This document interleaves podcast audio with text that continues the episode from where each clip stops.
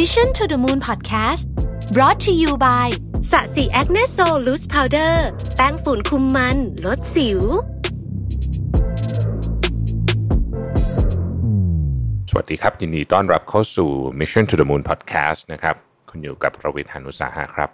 ท่ามกลางเหตุการณ์ทางสิ่งแวดล้อมที่เกิดขึ้นทั่วโลกนะครับที่มีหลาย ๆ เหตุการณ์เกิดขึ้นต่อเนื่องกัน ตั้งแต่น้ำท่วมในเยอรมนีเบลเยียม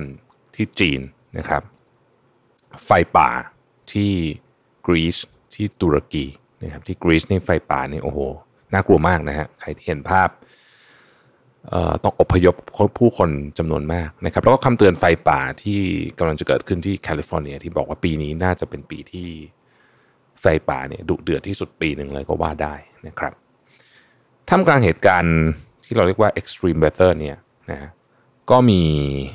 รายงานฉบับหนึ่ง ซึ่งต้องบอกว่าเป็นรายงานที่เขย่าโลกเลยก็ว่าได้นะครับ ออกมาจาก IPCC นะฮะเขาใช้เวลาทำถึง 8 ปีนะฮะรายงานฉบับนี้ IPCC คือใครนะครับ IPCC คือ Intergovernmental Panel on Climate Change นะฮะจัดตั้งขึ้นโดยสหประชาชาติ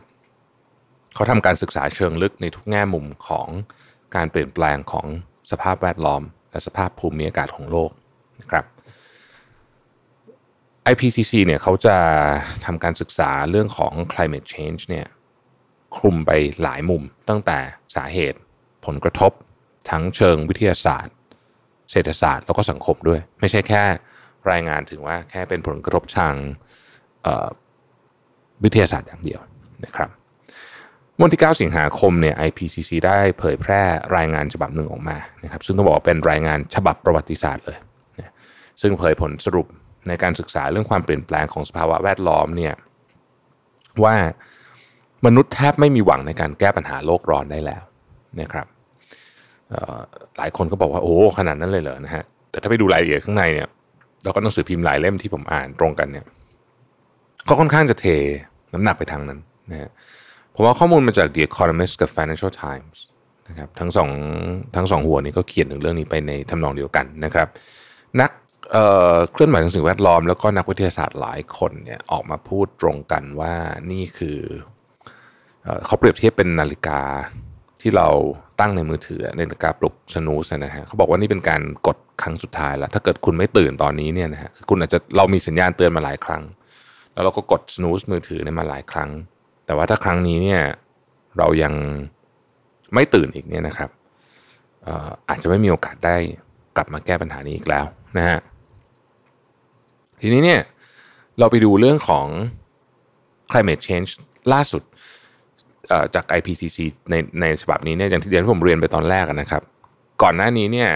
เขาเคยทำวิจัยแบบเต็มรูปแบบแบบนี้เมื่อปี 2013 นะฮะหลังจากนั้นเขาเก็บข้อมูลมาเรื่อยๆนะครับ IPCC เนี่ยพบว่าอุณหภูมิโลกเนี่ยจะเพิ่มขึ้นสูงแตะระดับ 1.5 องศาเซลเซียสนะฮะเทียบกับอะไรเทียบกับช่วงก่อนปฏิวัติอุตสาหกรรมนะฮะ อุณหภูมิโลกเนี่ยจะแตะ 1.5 องศาเซลเซียสเนี่ยภายในปี 2050 ทำให้ข้อตกลงที่ประชาคมโลกเคยทำไว้ ที่บอกว่าเราจะคงอุณหภูมิโลกเนี่ยให้เพิ่มไม่เกิน 2 องศาเซลเซียสก่อนปฏิวัติอุตสาหกรรมนั่นคือตัดเหมือนกับเกิดเกิน forever เนี่ยนะในข้อตกลงที่ Paris Agreement เมื่อปี 2015 เนี่ยคงต้องมีการเปลี่ยนแปลงนะครับ แต่เขาบอกว่าแค่อุณหภูมิโลกเพิ่มขึ้น 1.5 องศาเซลเซียสเนี่ยนะฮะก็จะส่งผลให้สภาวะอากาศแปรปรวนแบบที่ไม่เคยเกิดขึ้นมาก่อน เป็น extreme weather นะครับ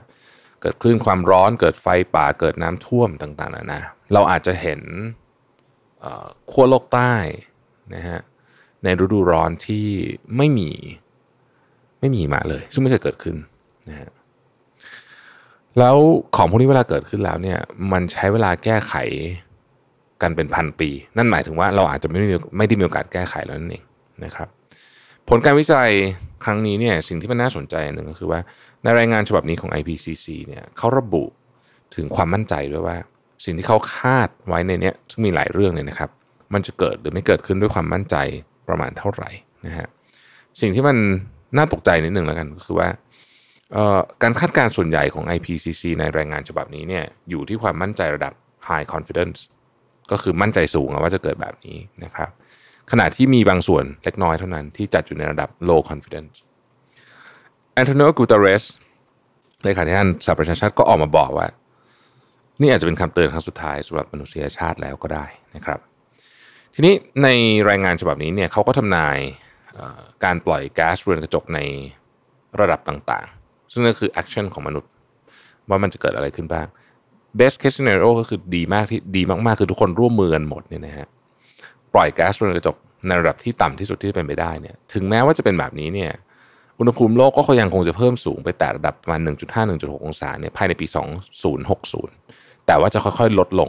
จนเหลือประมาณ 1.4 องศาในปี 2100 นะครับ worst case scenario นะฮะถ้าเกิดว่าไม่มีใครทำอะไรเลยนะฮะแล้วก็การปล่อยก๊าซเรือนกระจกในระดับสูง สูงที่สุดเท่าที่จะเป็นไปได้เนี่ยอุณหภูมิของโลกอาจจะสูงขึ้นแต่ระดับ 5.7 องศาเซลเซียส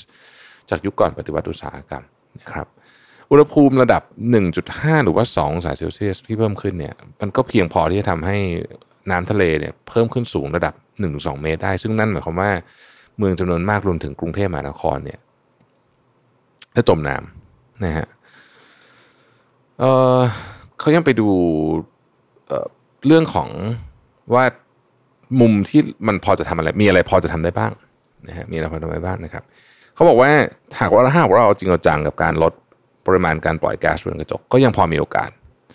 ที่จะทำให้เรื่องนี้มันไม่เลวร้ายไปกว่านี้ได้นะครับ อย่างเช่นคาร์บอนไดออกไซด์เนี่ยถ้าเกิดว่าลดการปล่อยก๊าซก๊าซคาร์บอนไดออกไซด์อย่างจริงจังทำร่วมมือกันทั้งโลกเนี่ยนะฮะมันก็จะส่งผลให้ความหลากหลายทางชีวภาพเนี่ยอาจจะกลับขึ้นมา แล้วก็ลดการเพิ่มขึ้นของอุณหภูมิโลกนะฮะแล้วมันก็เกี่ยวข้องกับความมั่นคงทางอาหารคือมันเกี่ยวเกี่ยวเนื่องกันไปหมดนะครับอีกอันนึงคือมีเทนนะฮะมีเทนเนี่ยเป็นก๊าซเรือนกระจกอีกชนิดหนึ่งที่จะตกค้างอยู่ในชั้นบรรยากาศในระยะเวลาสั้นนะเอ่อทำให้การลดการปล่อยก๊าซมีเทนเนี่ยเห็นผลลัพธ์ได้ดีนะครับเห็นผลลัพธ์ได้ดี สุดท้ายอีกอันหนึ่งจากการศึกษาเขาบอกว่า ซัลเฟตนะครับซึ่งเป็นก๊าซเรือนกระจกที่ปกป้องโลกจากความร้อนของพระอาทิตย์ แต่ก๊าซซัลเฟตเนี่ยถ้าไม่มีก๊าซซัลเฟตเนี่ยนะครับจะโลกจะร้อนขึ้นเร็วกว่านี้มาก แต่ว่าก๊าซซัลเฟตเนี่ยมันเป็นก๊าซที่มีพิษมันคือ PM 2.5 นะครับ จึงควรลดปริมาณด้วยนะฮะในนี้เขาเขียนในเรื่องของประเด็นในเรื่องของแก๊สต่างๆไว้ค่อนข้างละเอียดทีหนึ่งนะฮะผมอาจจะไม่ได้ลง detail เพราะว่าผมเองก็ต้องเรียนตรงว่ายังยังอาจจะไม่ค่อยเข้าใจเนื้อหาในใน part นี้ มากนัก แต่ว่าพยายามจะไปศึกษาดูนะครับว่าใครสนใจก็ลองไปอ่านดูในประเด็นของแก๊สว่าเป็นยังไงบ้างนะฮะทีนี้อนาคตของโลกกับสิ่งแวดล้อมจะเป็นยังไงนะครับเขาก็บอกว่า the climate has no borders นะฮะก็คือสิ่งแวดล้อมนี่มันไม่มีพรมแดนนะฮะมันไม่มีไออากาศไม่มีพรมแดน เพราะฉะนั้นเนี่ยโลกร้อนเป็นปัญหาของทั้งโลกนะครับ เขาบอกว่าการจะต่อสู้กับเรื่องโลกร้อนเนี่ยสิ่งสำคัญที่สุดคือรัฐบาลในฐานะผู้ออกนโยบาย รัฐบาลของประเทศต่างๆ ทั่วโลกนะครับรายงานฉบับนี้ของ IPCC เนี่ยได้รับการยอมรับจากรัฐบาลที่ร่วมจัดทำรายงานฉบับนี้ทุกประเทศ ซึ่งถือเป็นสัญญาณที่ดี เพราะในอดีตเนี่ยมักจะตกลงกันไม่ค่อยได้ จากเรื่องผลประโยชน์ทางการเมือง ผลประโยชน์ทางเศรษฐกิจนะครับ เหตุการณ์สำคัญอีกครั้งหนึ่งที่เกิดขึ้นหลังจากรายงานฉบับนี้ออกมาเนี่ยก็คือมันจะมีการประชุมนะฮะในเดือนพฤศจิกายนที่ชื่อว่า United Nations Climate Change Conference 2021 นะครับซึ่งก็จะเปิดโอกาสให้รัฐบาลของประเทศต่างๆ สามารถออกเสียงแสดงความคิดเห็น และหาหรือข้อตกลงร่วมกันอีกครั้งหนึ่งได้นะฮะเพื่อที่จะแก้ไขปัญหาเรื่องนี้นะครับ โดยส่วนตัวเนี่ยรู้สึกว่าผมคิดว่านะฮะ คิดว่ามันมันเหมือนกับที่เขาบอกจริงๆก็คือมันคงเป็น warning ครั้งสุดท้ายละนะฮะหลังจากนี้มันก็จะเป็น path of no return จริงๆ แต่เราต้องเราต้องเราต้องเปลี่ยนแปลงเยอะมาก ต้องเปลี่ยนแปลงตั้งระดับใหญ่ระดับกลางระดับเล็ก ๆ แล้วถึงแน่นอนถึงตัวเราเองด้วยนะครับเพราะว่ามันคือการเปลี่ยนวิถีชีวิต มันคือการเปลี่ยนวิถีชีวิตการที่เราจะกลับมาพยายามทำให้โลก ไม่ร้อนเร็วจนเกินไป มันคือการเปลี่ยนวิถีชีวิตของผู้คน มันคือการยอมละทิ้งอะไรบางอย่าง ความสะดวกสบายอะไรบางอย่าง มันคือ มันคือการยอมละทิ้งผลประโยชน์ด้วยซ้ำหลายอย่างนะครับ รวมไปถึงเรื่องของผลประโยชน์ทางเศรษฐกิจ เรื่องของกำไรนะฮะบริษัทในอนาคต ยกตัวอย่างเช่น บริษัทเอกชนเนี่ย